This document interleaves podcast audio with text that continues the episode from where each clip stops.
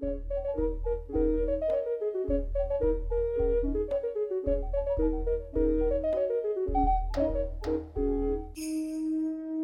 hello there, ladies and gentlemen of the North, South, East, and West, and welcome to Impressions in Motion. Woo! I am one half of the beautiful host that you'll be listening to today. I am Curtis, and um, I'm joined by one of the best guys I'll ever know in this life or the next. Introduce yourself, good sir. Yeah, hello, I'm Chris. Thank you for the introduction there. Oh, I am in a good groove right now because um, we we are in a post Expo life right now. We we got to talk about some Expo on this podcast, and oh, the hype leading up to the event was great, but the fact that we're living in a post Expo life always surprises me. I mean, we've been doing this for so long, and yet every time it comes and goes, I'm just like, wow, that was a few days ago, a week ago. It's, it's mental. Yeah, well, for our international listeners or, or anybody not familiar with what the expo is, we should probably give a little explanation. We have Oh, done yeah. an episode on this before, but uh, when we say the expo, we refer to the MCM Expo, which is sort of like you know a big fan event for uh, film, for comics, you know, for entertainment, anime, manga, uh, that sort of thing. It's essentially Comic Con. That is what it's branded as now. But for us, when we started going, uh, it was the MCM Expo, uh, with MCM itself meaning movies, comics, and media. So it's just a big, huge exhibition uh, place, really, to have a lot of fun. Uh, it lasts from Friday to Sunday, usually last week in uh, May and uh, in October. We've been going for 10 years now. Would you believe it? My gosh, the the years have just sort of flown by. I mean, it felt, you know, pretty long. I ain't gonna lie, while you're just doing it. But if you were to, if I was to go back and tell like the 18 year old version of myself that like, yo man, you're gonna be doing this again in like 10 years, I'll be like, probably, yeah, but nah, I probably would have left the country by now. Nope, still here, still expoing it up with my boy. You see, that's the thing. When we started going to the expo, I think I would have been, I think, 17 years old. Yeah. That's that's crazy. yeah, because oh, but the expo is. I mean, people of all ages go there. But that was one of the things I remember thinking about uh, during our early years. Uh, you know, when you go, mostly you see a lot of people on the younger kind of spectrum, or, Yeah, or at least you know early twenties sort of age.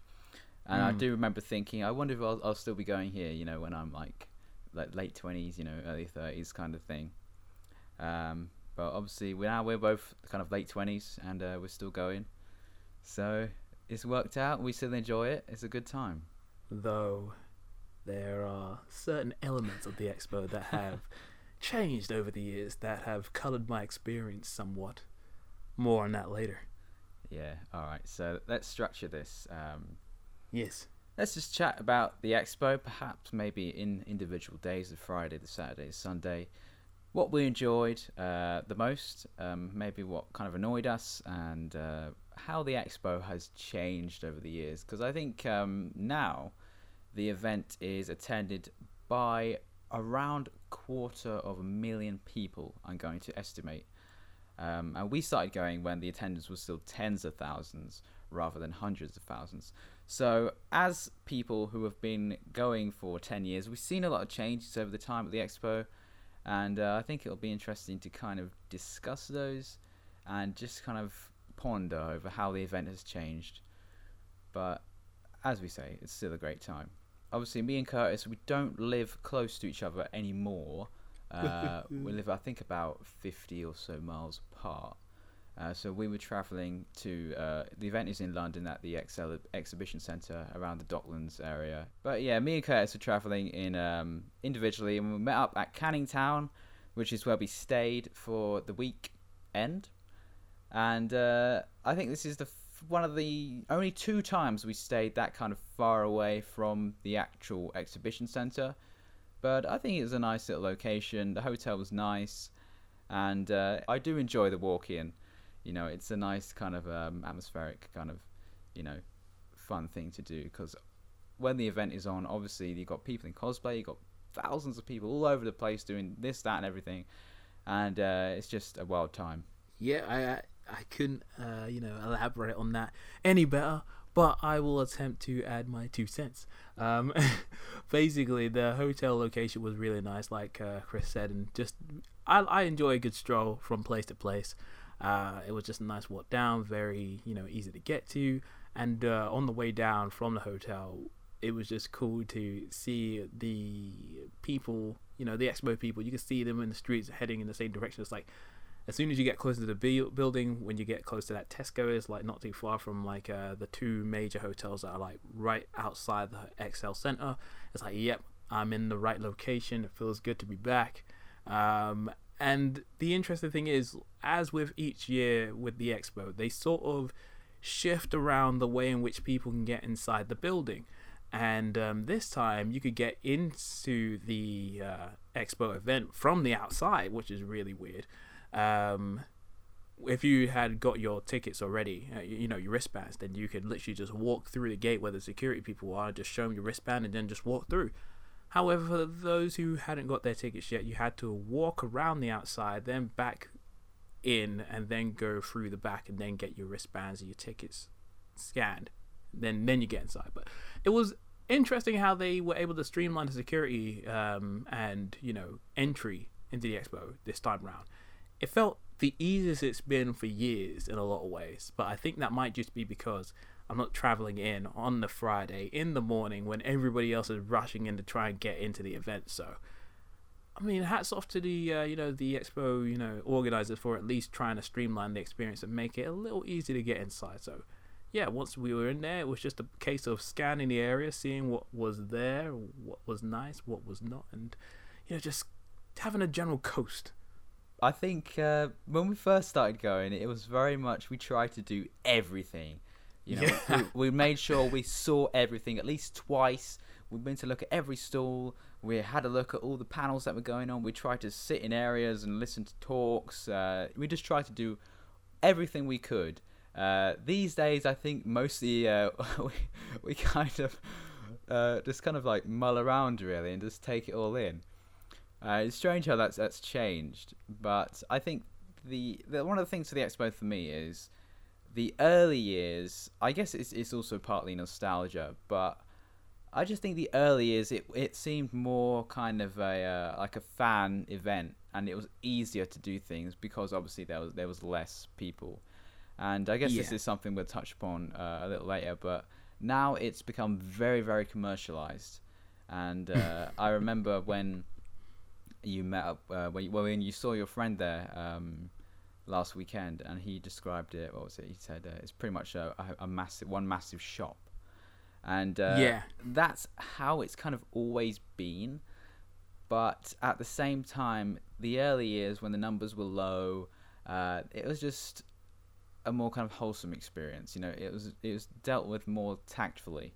Um, these days, I think it's lost that sort of intimacy. I think for me, in ways it's better, but in ways it's also worse. Uh, so I think for me, my favorite expos are always going to be the early expos, um, and I think as we've continued to go over the years and we have seen you know it become more commercialized and more huge. Uh, I wouldn't really say I'm overwhelmed by it all now, but uh, I definitely find it harder to kind of you know get that sort of giddy kind of feeling. But uh, you know, I, I always love going, and it, since it only happens two times a year, it's always a, a kind of a special event to be, and you know, a, a special event and a place to be. So uh, you know, I'd I'd like to keep going over the years, but I think for me, my favorite expos are always the early ones, and it was just nice when the numbers weren't as big. Uh, there would just be a lot more opportunities to talk to people, you know, the, whether that be the industry people or the stall owners or fellow, you know, expo goers.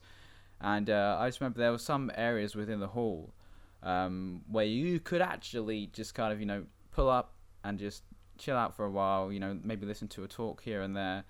These days, it's it's so busy on the Saturday. It's actually insane how much it's grown. I remember first time uh, we went, uh, May 2008, uh, on the Saturday, and uh, we were there when the doors opened, and there was so much space. I remember walking into the the, the event um, all those years ago, and uh, yeah, if if you try to do that on Saturday now, you're gonna get squished. So yeah, it's, it's insane how how much it has grown over the years, and I'm really pleased to see it. But I do miss kind of you know the intimacy that it used to have. Yeah, pretty much. Um, even beyond like you know, is it last weekend? It's just crazy now that whenever you go to the expo, it's just a case of you step into the uh, you know the main hall or should i say main halls because now the expo is so big that it can't be contained by one hall. You have to have like two massive halls that you have to like hop from just to see the entire thing. And even within that like um, even within one of the halls it takes ages to get from point a to point b especially when there's a chunk of people around and after like a few hours especially after you see like certain people you know dressed up or you notice certain people as you're walking around everybody wants to sit down at certain points so it doesn't matter where the seats are if there's a table where you're meant to be eating, people will sit there regardless of whether they have food with them. If there's a talk, some people will just sit in just because they want to sit down. Uh, they're not interested in what the people are saying, they just want to sit down and chill. So, you know, seats are scarce, backs get painful, which means that the uh, massage people are definitely in business. And, um, oh gosh, sometimes you're literally just walking through, like, you know, with the thickest of human traffic, but surprisingly enough, there are certain pockets of um, you know area that you can stand in where not many people are, are around, and you'll just be there. You know, sometimes uh, Chris can uh, you know was it uh, say that he saw me doing this. I was putting out my arms. I'm like, you feel that? Look, I haven't been able to do this for a while. Like you know, just stretch my arms out because normally I'm just condensed. Ooh. But nah, man, it's, it's fun. It's just um, a little crazy. Yeah, what's it people sometimes say that there used to be enough room to swing a cat around. But now, now you can't even swing your arms around. But yeah, like you say, it's uh, definitely space is premium now. So, do you have any uh, particularly memorable moments over the last weekend? Oh, criminy. Um, I think I just enjoyed mainly just uh, dressing up, man, cosplaying again. Um, it's been a few years since the last time. Uh, essentially cosplaying as the same characters, except in like different clothes in this case. Uh, that was fun because people got to take pictures of us again. That was fun. Um, got to wear a suit, so that was cool. Even though it was super hot, the sun tried to cook me. Uh, man, I was sweating bad underneath that suit. Um, but no, that was cool. Just being able to move around. Um, I also got some great art from my friend Lee Townsend. Yeah, guy's great. He did me one of the coolest pieces of like um, superhero fan art that I've ever gotten, and I'm not being I'm not saying that just because he's my mate, but uh, for any of you guys that don't know, there's this character called Moon Knight in the Marvel comics who is literally one of the most uh, interesting and underrated characters who is yet to have like a proper you know adaptation in like animation or live action. And I asked Mr. Townsend to do like some work for me, and um, as soon as I got it, I'm like, this is the best thing I've gotten. It's so clean, it looks great, and I'm just like, oh, Good time.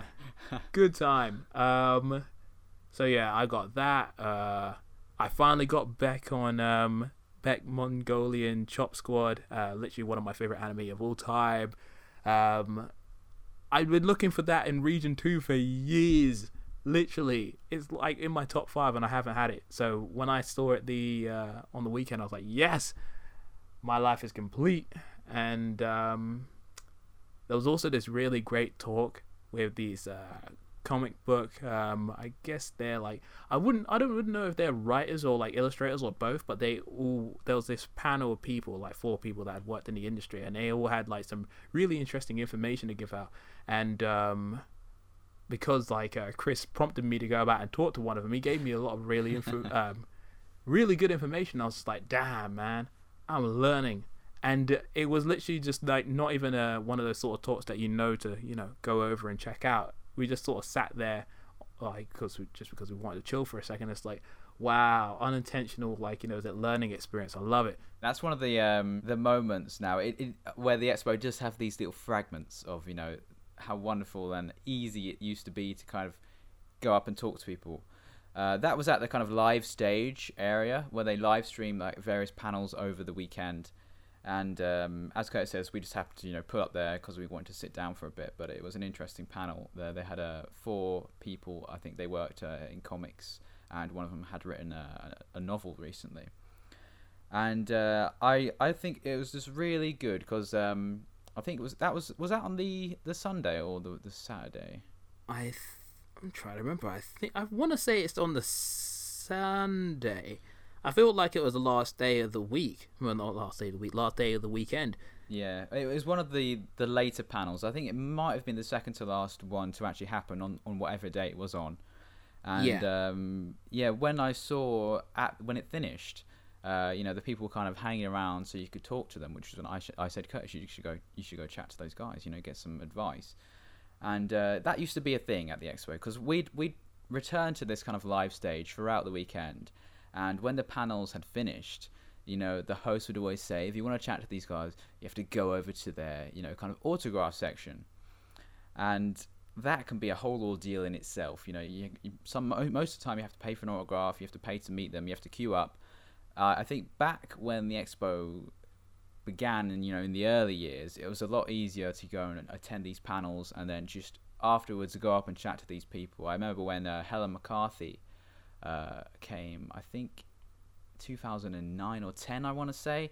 But she's a, really brilliant journalist. She really advocates, you know, for the use of anime as a, a sort of, you know, worthwhile kind of medium to be studied alongside, you know, film in, in, in courses like film studies and in, in education.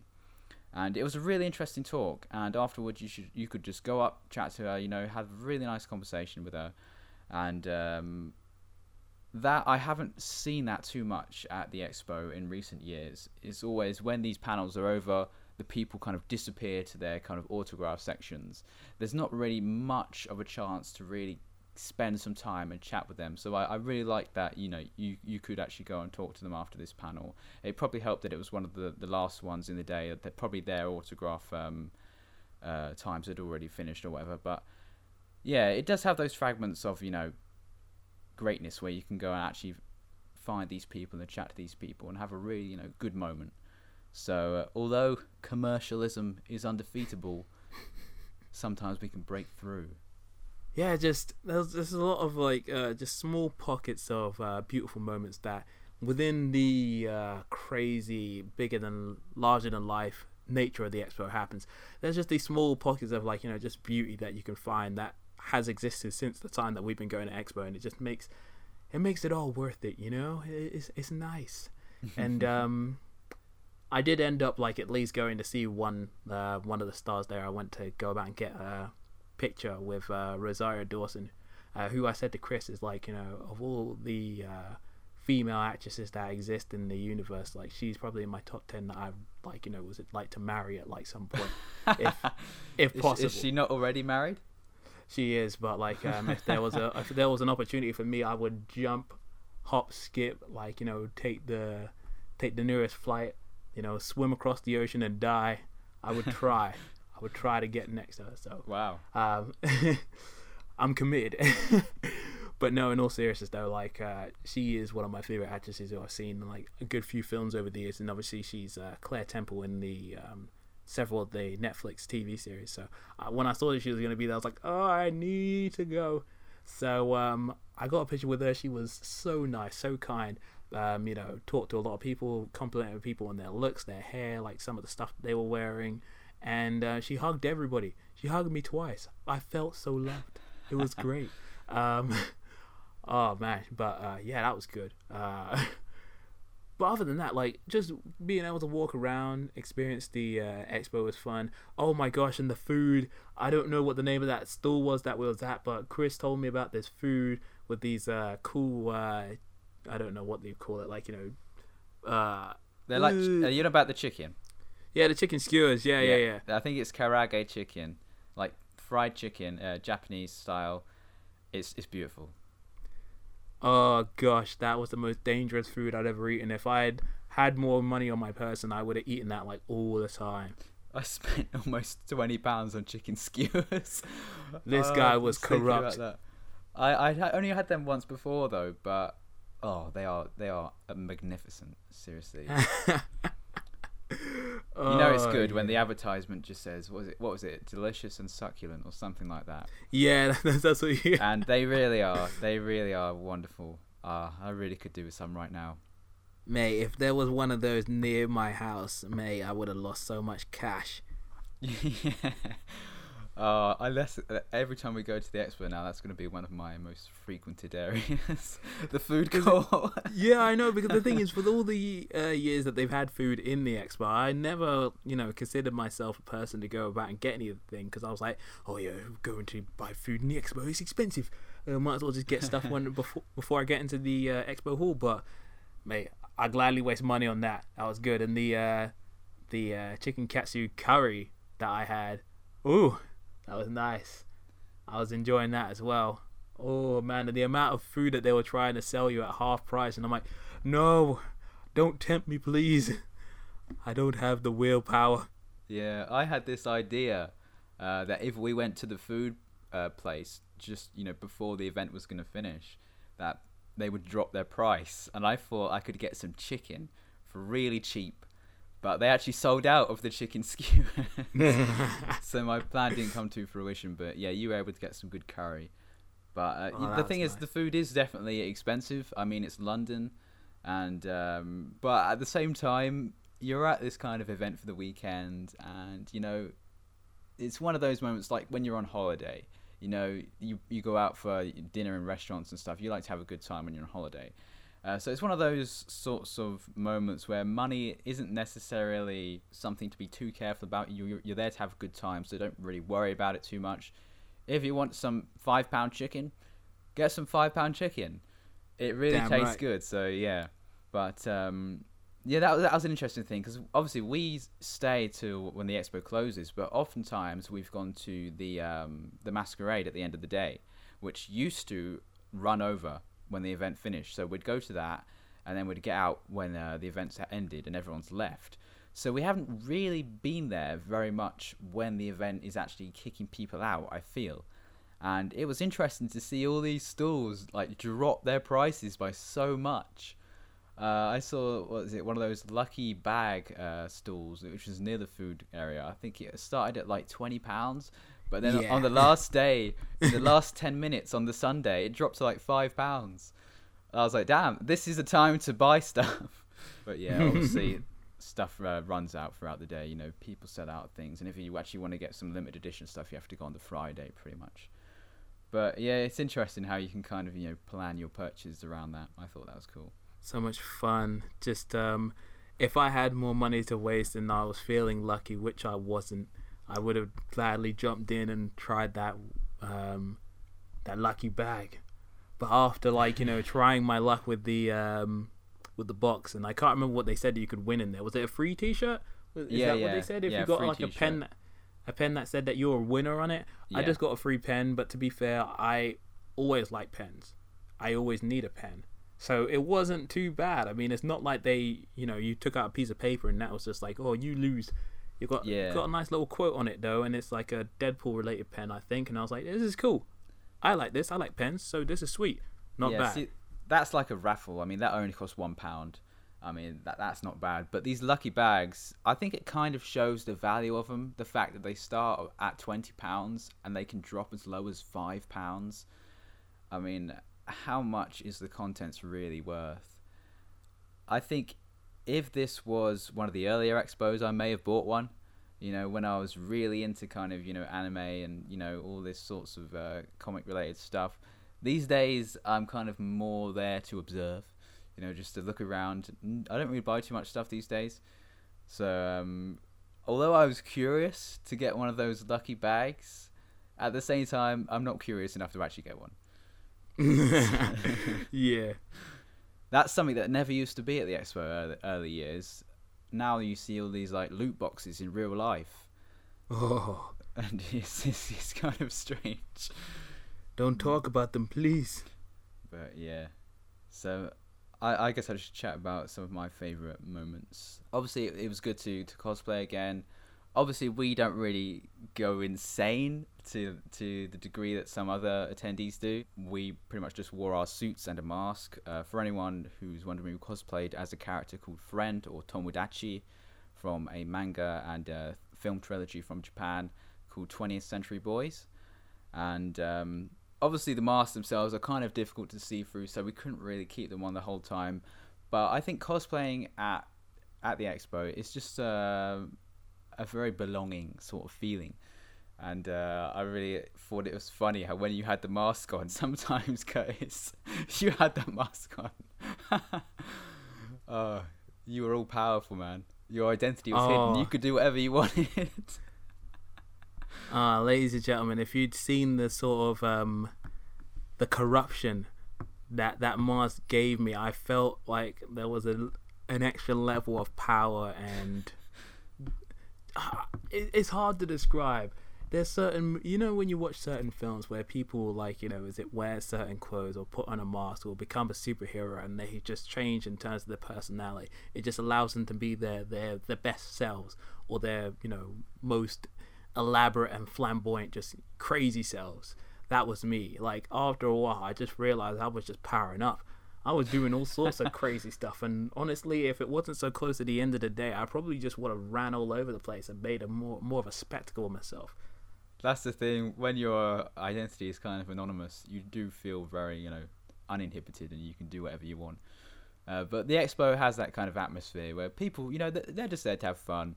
I mean, you don't have to feel ab- about being judged or you know being looked at with their curious eyes or whatever.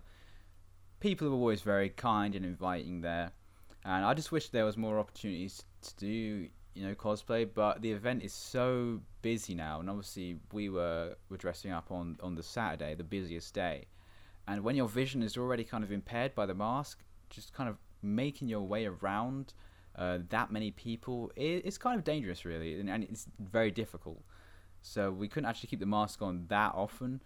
But uh, you know, the few times we did, and you know, a few people took some pictures of us. I mean, I was approached by some guy. This also happened the the last time we cosplayed, uh, who asked where I got the mask from, and it felt good to say, yeah, I made it myself. I think that's a um, what a lot of uh, cosplayers probably get. You know, because some of the costumes they make, I mean, ours is like one out of ten, and theirs is like ten out of ten. Some people really do go next level. So yeah, it's just really interesting to see all the effort and you know just the, the, the great costumes people make there, and it just felt good to be a part of that, even if only a very minor part. It just felt good to be a part nonetheless. And uh, on the, I think it was the Saturday as well, where we went to. Uh, it was kind of later on in the day where we, you know, had a little visit to the bar, and uh, got um, got a few pints. Well, we got a few. I say we got one each and uh, you know it was just nice to kind of you know cruise around the expo with a bit of a drink. And uh, that was just a very good moment because uh, the expo was kind of quieting down a bit you know there was more space it was later on in the day and we were just you know having a good time relaxing walking around talking. That's also when we arrived at the anime stall and you bought Beck. And uh, yeah that was just that was just a good you know wholesome fun kind of moment for me and yeah, just that was nice. yeah, it was good. And uh, I also really enjoyed the fact that I could watch Snowpiercer with you. Finally, obviously, I've been chatting about this movie for a long time. At the the hotel where we stayed, it had a TV with a USB slot, so I brought some films along, and one of them was uh, Bong Joon Ho's film with Chris Evans uh, called Snowpiercer. And uh, I'm a really big fan of Bong Joon Ho. I think he's he's one of my favorite directors and uh, I've been trying to get Curtis to see this film for a long time. I always thought you'd like it, and uh, for me, it was one of those films that was even better on a rewatch. So watching that, uh, you know, with a bit of drink, was was good. It was a good time. yeah, Snowpiercer was just. I'd heard so much about it for so many years, and it was just a case of eventually, I'll get around to it eventually. And I had no clue about what the film was about, or I think I'd heard some like uh, people give an overview about, you know, um, oh yeah, this place, this this film takes place in like you know some sort of post-apocalyptic future. There's a train and like something about like the world freezing over. That's all. That's the general gist of all I knew, but seeing the film play out in the way in which it did with the really great performances the tone atmosphere and how the film progresses and then when you learn certain details about certain characters and how everything sort of plays out i'm like good gravy. The film just gives and gives and gives. And by the time it was over i'm like wow. I really would have enjoyed this film especially back in uh, university when i was really starting to um, jump into uh, my fascination with like you know just checking out different types of films. And it's definitely like you know probably one of my favorite viewing experiences for a, a good while. So thank you. That's all right. So obviously you've seen uh, Snowpiercer and Okja from Yes. Bong Joon Ho. Now I'll have to introduce you to some of his uh, his, actual Korean language films, because uh, like you say, Snowpiercer is a film that just gives and gives and gives. I feel that's the same for the director. I think with Bong Joon Ho, it's really, really difficult to pick a favorite film of his. I think probably his most well-crafted films are Memories of Murder and Mother, but Okay. those are two of his um, most popular Korean films. But I think for any fan of the director, they're going to have a tough time picking a favorite. And I have seen threads on Reddit and, and wherever, you know, people asking what's your favorite Bong Joon Ho film, and everybody's response is is different. And a lot of the times they can't pick one film. And uh, I just think for a director to attain, you know, that level of consistency and that degree of brilliance in his films is just really quite masterful. And uh, yeah, it was great to see it again. Uh, alongside Snowpiercer, we also watched uh, Good Time, uh, American Beauty, and Youth in Revolt. And I think for me, Snowpiercer, I've seen all these films before. Curtis hadn't seen any of them, I don't think. No. But- For me, uh, Good Time and Snowpiercer especially were even better uh, the second time, and uh, Youth in Revolt and uh, American Beauty were either near enough the same or maybe a little uh, less kind of enthralling on uh, second viewing. But yeah, I think um, Good Time was was an interesting one as well because I when I first watched that I didn't really know anything about it, and uh, I think I watched it very late at night one day and I really loved it. But this second time, I just felt like I got a lot more out of it, even though we started watching it one night and then we kind of paused it to sleep and then resumed it in the morning. Uh, by the time it ended, that ending, the ending credits with the song and just you know the whole uh, sequence. I, w- I won't go into spoilers, but it's just I, I, I just couldn't I couldn't stop watching. I couldn't look away. I was surprised by how much it, it gripped me even the second time around. So yeah, I really love that film. And uh, yeah, it was, it was good. It was, it was good just just to watch those movies with you. Yeah, man. I mean, like, um, I think was it Good Time definitely had like you know was it it hooks in me, especially once um I was fully awake to be able to appreciate the whole thing, especially towards like the uh, final act of the film. Because um, obviously you have an idea of like, well, in your head in some cases of how these films are going to transpire, but by the time that film was going, I was just like, how is this going to end? Because there was so many random left turns, and um, you know, I can't say that actually because that's a spoiler. Um, but yeah, uh, by the time the film was over, especially the use of that song in the credits, I'm like, damn, it definitely has like um, a long-lasting effect. And um, I think besides Snowpiercer, I think American Beauty was the one that like you know stuck with me the most, just because of the nature of the situation of the main character in that film and all the random stuff he's going through. And I was like, what kind of film am I watching right now? How is this gonna, you know, uh, how is this gonna progress? But then after a while, as the story went on, and then you know you saw certain things happen, I was like, oh, okay, interesting. And I was like, ah, yeah. Yeah. And I could see like certain shades of uh, Kevin Spacey's performance that would, you know, clearly be, you know, I guess it's inspiration for Frank Underwood in like House of Cards because there was so many like little little elements of just the way he um he looks at the camera, the way he uh, acts with his like you know body and stuff like that. I'm like, that's so Frank Underwood. This is like Frank Underwood the younger years. What's going on here? Yeah, I think American Beauty is one of those films. We watch it the first time. Obviously, it's, it's one of those films that has a reputation. You know, you hear about it here and there. Um, but going into it, you might not really have a, a good idea of what it's really about. Usually, it's kind of described as a man, you know, undergoing kind of midlife crisis, which it pretty much is.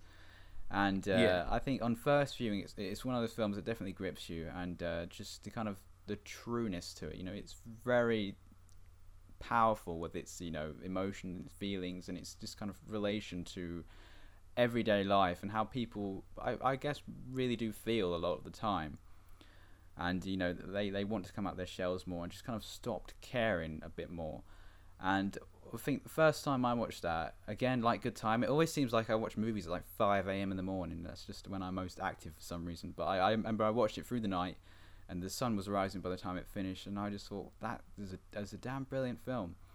But uh, for me, it's one of those films that, on first viewing, is just a lot more magical and you know, kind of engrossing than it is on second viewing. But even on second viewing, you know, I can really see its merits and just how brilliant it is, and uh, I really love it. At one point, I think it was in my top five. Um, if I were to extend that to a, perhaps a top ten or twenty these days, it would definitely be in there. It's definitely one of my favorites. So yeah, that was a good time as well, just like Good Time, and, and Snowpiercer.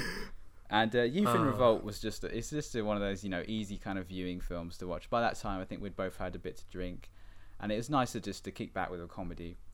So yeah. Yeah, and I was happy I got to see that because that was a film that I'd been looking for, um, looking, hoping to see for a while. Because I, like I said to Chris when before we watched it, I seen the trailer for that back in 2009, I think, um, and I was like, mate, this film looks like fun. I was still on that sort of um, I wouldn't say I ever fell off of Michael Cera, but I think that was around the time that I was really getting into him as a actor in like you know c- comedy films, and it was I was like, mate, look at him, he's playing like uh, this really different kind of version of himself. This looks like fun, um, but I just never got around to it. So it's been on my watch list for ages, but now I finally got to see it. And I'm like, the film had a lot more, um, lot more depth and a lot more going on with it than I expected. But it was definitely a lot of fun. It was you know just really interesting and. Um, yeah, just fun, good stuff. yeah, it's just a fun film, and I think mostly with comedies, you know, the first time you see them is always the best. But uh, yeah. uh, even for me, the second time, it's just some some scenes, especially, I really look forward to seeing. And uh, yeah, it's just it's it's got some really funny moments in there. So, all in all, a good weekend. Yes despite some uh, grievances. well, let, us move on to those those grievances. Is there anything that particularly vexed you over the weekend? Anything you were disappointed in, didn't look forward to, you know, didn't like? Now the thing is, one of the things I've always that's always bugged me about the um, expo over the last few years is something that they've sort of course corrected with this year, um, though it's not entirely sorted. The first thing is like um, getting information. Uh, they when it comes to like uh you know just getting general information about where you are where certain things are when certain things are going to happen you'd always have to find these random you know little podiums dotted about the expo which had certain information on it but sometimes not an entire like you know chunk of information. Sometimes you'd have like oh yeah this is where um it'd be there, there'd be a floor plan that'll tell you okay this is where this that that that and that is but then um, you'd also need like, okay, when is this event on? When is this on? And you just you wouldn't know because it wasn't fully elaborated on, or you'd have to go to another podium to go look for one. But luckily this year they also had they were giving out bloody programs for the first time in ages. I'm like, oh my gosh, okay, so you couldn't give them to me on the inside, but you have like a random spot outside in between the two halls that you give them out. I was still happy to have one. Um, That's the thing. I think probably. Sorry, just to cut in. I think probably it's always been there, but it's it's just not obvious. I think what they should do is have you know kind of a table of them when you first go in to get your tickets or your wristband or whatever, and then um, you know kind of just leave them there for people to take if they want, and uh, that would yeah. be best. So yeah, it is a curious place to put it. So I do agree with you. And um, I guess the only other thing that's really like. Uh, got my um, got me thinking at the moment is just um, the way they handle like uh, people coming in and out of the uh, expo in terms of going outside and um, the barriers that they set up. The barriers that they have now definitely make the event feel a little bit more restrictive. Beforehand, you could travel in and out of the expo as you so pleased, which obviously meant that you know security had to be a little bit, I guess, um, what's the word I'm looking for, diligent when it came to like spotting people that had wristbands and who were actually there for the expo and those that were just you know cruising through the area. Um, the barriers definitely help, like you know, keep whoever's supposed to be in in and those who aren't supposed to be in out. But there's this one area towards the back where everybody sort of hangs around in these sort of um, expo outside area where there's a whole lot of stairs, like this big old green area where most people go outside and take pictures or just chill and watch the billboard of all these trailers and stuff, uh, there's this barrier that they have which leads you to the outside, but they also use the same barrier for people to come back in. So you have a bunch of people trying to get in and out of the same space, and I'm just like, why not just open the bloody barriers up on two sides to have like a flowing system of people coming in and out to save, you know, was it all this congestion in one compact area? It boggled the mind it's not that hard. All you had to say is like, oh yeah, people coming in, step to the left. People coming out, step to the right. It's a very simple system, and they just didn't implement it, which just led to some unnecessary squashing. Ugh.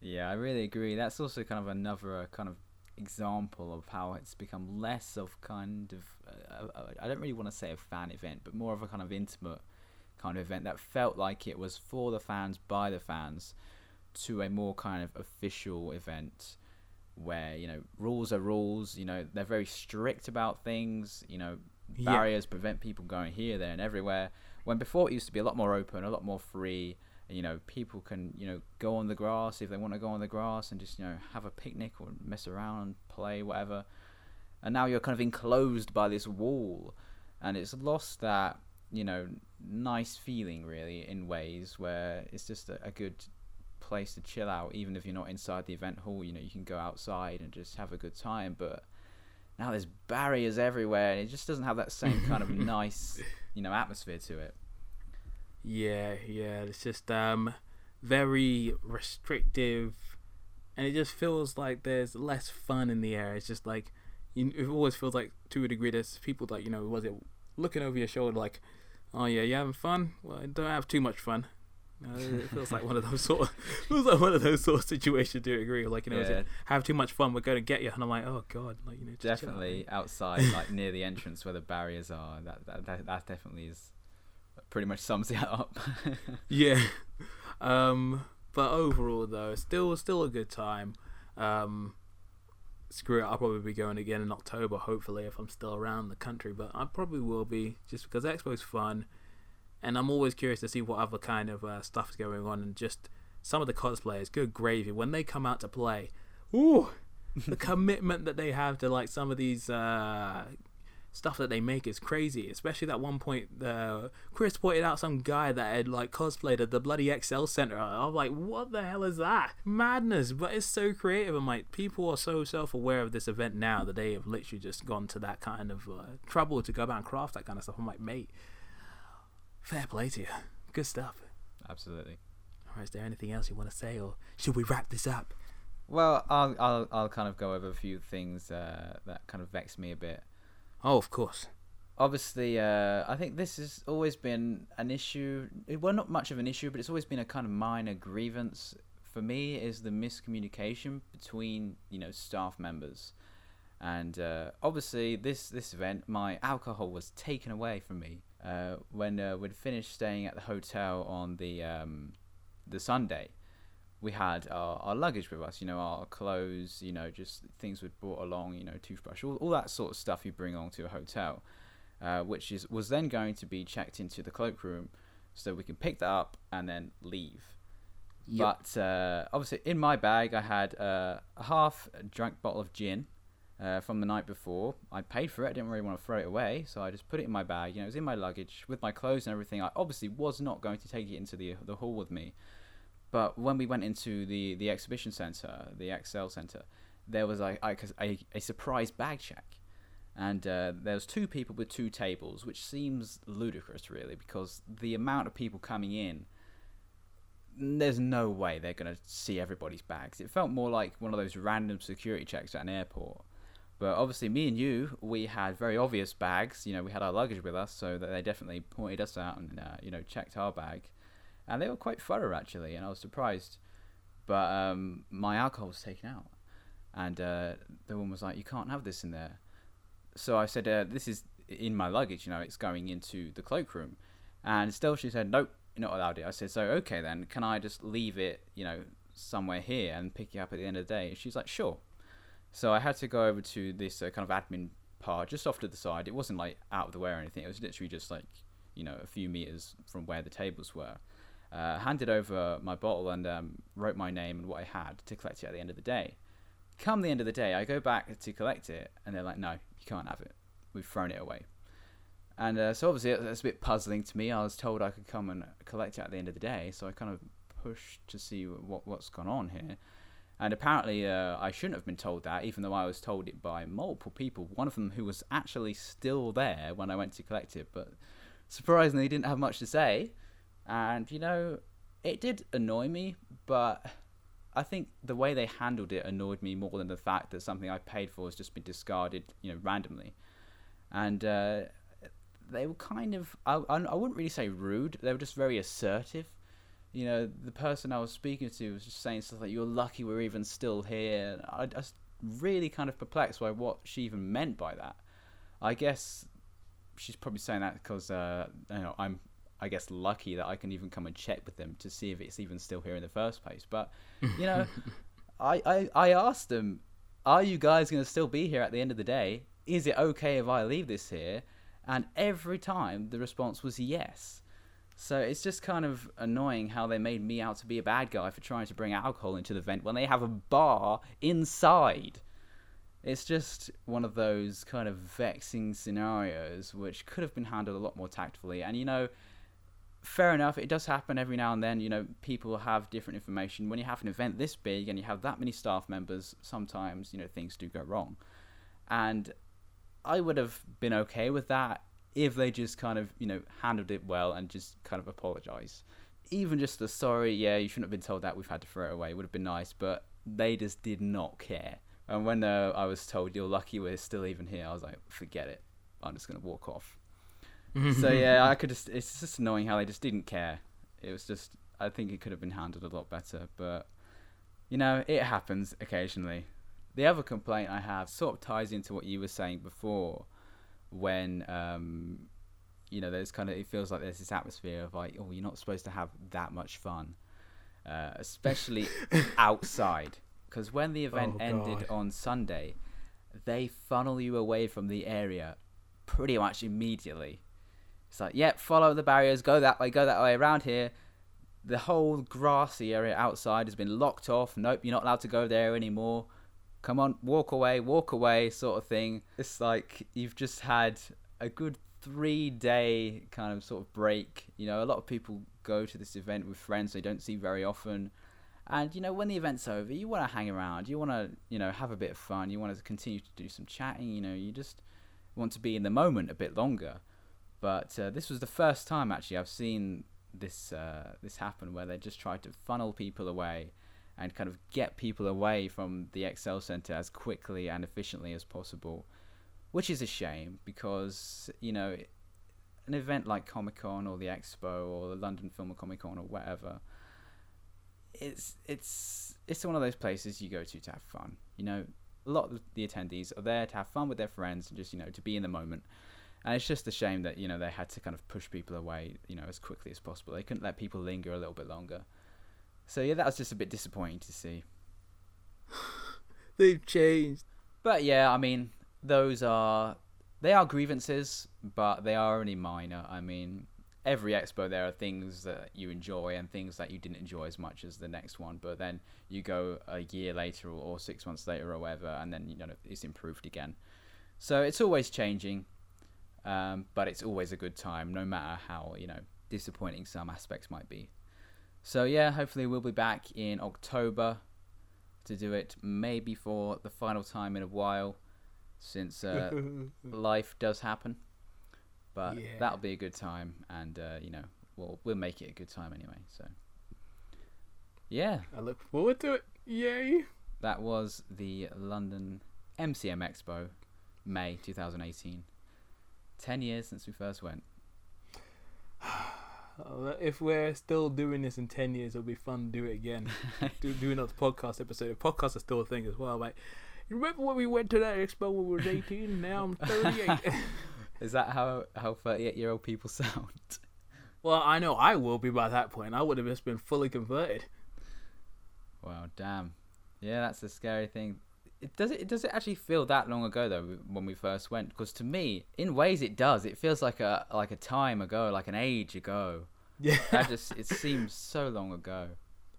In some ways it does in some ways it doesn't because you know since we see each other just about enough that it doesn't feel like much time has passed and we're always reminiscing about like you know college and all this other random crap that we used to do ages ago we used to hang out it doesn't feel that long but at the same time i'm just like good gravy, man. 10 years ago, I was like, you know, 18, so much little facial hair. I was, I had so much more spring in my step. Like, and this this whole world to me was just so new. I mean, I'd only barely started watching like um, anime properly. I didn't really read much manga until I went to this event, and you know, seeing the artists and seeing the events, it's just like, wow, this is so much new to me, so much new stuff to be And now, since I have like so much extra knowledge, not only of the event, but you know all the stuff that they have in terms of video games and films and TV shows and all that kind of stuff, I'm like, I have so much more knowledge, but I just feel like wow, I've taken in so much over the last 10 years, and it's just like, I look back and I'm like, where did the time go? What happened to me? oh, God. It's, it's bizarre, but it's great at the same time. mm, yeah, it's good as well, though, because every year there's been something different. So, uh, although the event itself, you know, is a very isolated kind of, you know, individual experience, you know, only happens twice a year when you've been going for all these years, uh, it really does add up into one enormous kind of you know experience. You know, this year we did this and this year we did that. It's just uh, some good memories there. So hopefully we'll continue to make good memories there. I'd also love to mention uh, our dearest god at the expo. Oh yes, the epic tool guy. So oh, what a guy! I'll oh, just ex- explain him from for the listeners. Ever since we first started going to to the event ten years ago, uh, we saw this guy there, who is extremely tall. He's very distinctive. He wears all black, and uh, you know he's just one of those guys that if you saw him uh, and then encountered him again at a later date, you'd, you'd recognize him immediately. And you know the first few expos, we kept we kept seeing him. He's like, oh, there's that guy again. And you know, this this went on and on and on for years, and we kept seeing this guy there, and it just became so kind of like funny for us. Like, oh my god, there's that epic tall guy again. He's back. Yes. Yeah. he just appears out of nowhere in such a mysterious, ghostly yet godly manner. And then there was that one point where we went to the live stage and was just there for a talk, and he was just there right in the front row. And oh my gosh, he was just there, just chilling. When they were asking like uh, people if they wanted certain merchandise, he didn't even put his hand up when they said for you to put his hand up. He was just there, just like nodding, a, a minor hand movement, and that was it. And at one point, he asked a question, and his voice was so deep and cool. I'm like, ah, it was crazy. I don't know why I got so giddy about it, but I'm like, this guy is so epic. Like, damn. Yeah, I love that guy. He's just become, you know, like he's as important to us as the expo is. Like the expo is not complete unless we see our guy. Yeah. And uh, I always uh, think he's such a cool dude because he's always, well, not always, but mostly he's by himself. He clearly goes to the event by himself. I think this time I did see him walking around with somebody else, but clearly he had met up with them there. But you know, he's always by himself. He's always doing his own thing, but he gets involved in everything. We see him here, there, and everywhere doing this, that, and everything. He gets the most out of this event, and uh, you know, yeah, he's just become oh. this really important guy for us. One last thing, I had to talk about those Pokemon, those toys that we saw. Oh my gosh! Oh gosh, yeah. see, oh, th- so this, was... let me just preface this a bit. Um, yeah, yeah. This is has always been a thing at the uh, the ExCeL Center, uh, well, at the Expo specifically. Obviously, at these events there is numerous stalls you know and whenever you have an event you know it's centered around comics and anime and manga they have you know lots of different toys and figures and plushies and stuff you can buy. And obviously pokemon is, is huge again now. And uh, these things we saw though I, they to me they do not look like official merchandise. And I thought I always thought this was this was a, a kind of big thing because I remember uh, one of the stalls uh, before um, one of the earlier expos, they were selling uh, unofficial merchandise, and it became a big thing on the Facebook group about how it shouldn't be allowed and stuff. But still, there is these bizarre toys at the expo, and uh, these Pokemon plushies we saw were just the most funky looking, weirdest renditions I've ever seen. Oh gosh, some some of these like you know sort of off-brand looking things you've seen over the years it's like okay i can accept that but these pokemon ones there was at least i think two different schools which had them all there and there was a few other stores that had other pokemon ones that were like you know is it really good looking you know closer to the models that you'd expect from the games but these ones just came in all sorts of shapes and sizes with such strange deformities it's like some had weird faces, lack of bodies, some lack, you know, yeah, some like bums. Some of them looked like their faces got squashed in, had big eyes, had weird colors. The textures of like I guess the bodies, the way in which you'd expect them to be done was just kind of off. And oh man, the, the best one was this uh this chikorita that we found. Good gravy, its face was so funny. It just imagine you know Chikorita, but a kind of more square sort of face. Uh, it's just more square, wasn't it? It's, it's like it wasn't a square, but it's just a, it's so strange. Yeah, it was just um and Chikorita still has a bit of a neck on it. Just imagine if you squash the neck down and sort of I guess spread the face out a little bit. And it had a yeah, like Chris said, it had a weird square look to it. It was it was so weird. It, but it was so funny. Yeah, I'm, I'm looking Oh, at it now. I took a picture of it. Yeah, it looks like Chikorita, but you know Chikorita is quite lean. You know, it's quite a tall little leaf Pokemon. Imagine you just put your hand on its head and squished it down. That's what it looked like. And the other one I remember is the Bulbasaur. Oh Which no! obviously Bulbasaur is it's kind of like a frog, I guess, with like a seed on its back. But this Bulbasaur, it didn't really have like a rear end. It just kind of like ramped away. It just kind of like just went into nothing. It was It's it was like- the strangest thing. Yeah, it's like his body sort of got like it like it's like it lost the volume on its body and its butt, and then just transferred it into his fat head. I'm like, what happened to you, man? Like, the poor lad. Oh gosh. They were so funny. They they are, they cannot be official toys. But we just spent like was it five or ten minutes there laughing at these things. God, they It were, was they were the so best. funny. Yeah. Oh man, if you get around to Expo and they're there, you should check them out. You can have so much fun with that kind of stuff. I mean, sure the the uh, the people that own the store will probably ask you if you're actually gonna buy something at a certain point, but oh, you could just so much fun. I mean, if it wasn't for the were- fact they were like, yeah, go on, you were gonna say fifteen pound, isn't it? Yeah, they were fifteen pounds. I mean, come on. They If did they not were a look heck worth of a the lot money, cheaper. but yeah. Yeah, if they were cheaper, I might have bought like maybe one or two just to mess around with them because they that would provide endless hours of entertainment, especially if you could I don't know film it for a little while, maybe make a stop motion thing or just you know even just have your hands in there and film a, like some sort of stupid thing for YouTube. You could get some good shit out of that. Oh god, Yeah, If, so if they were about five pounds, I probably would have bought one just to look at it occasionally and just be amused. yeah, They were just the funniest things. definitely lift the spirits. All right, so yeah, that's that's our weekend. It was a good time, and uh, yeah, I guess we'll wrap up there. yes, So that's that's all we have to share for this episode. It's mostly just kind of like a central kind of focused in on episode on the uh, the MCM Expo. We'll be back to the usual, you know, film stuff, and uh, hopefully have a, a decent topic for next time, which will be in a few weeks. So until then, thank you very much for listening to this, and uh, you'll hear our voices again soon. That's goodbye from me. and this is goodbye from me. oh man, check out Impressions in Motion on YouTube and SoundCloud, please. Peace out. SoundCloud. SoundCloud, you, they know what I'm going on about. yeah, YouTube, SoundCloud, uh, iTunes, uh, Twitter. We're we're kind of all over the place. But um, Check it out. Yeah, we'll see you around. Goodbye. Peace.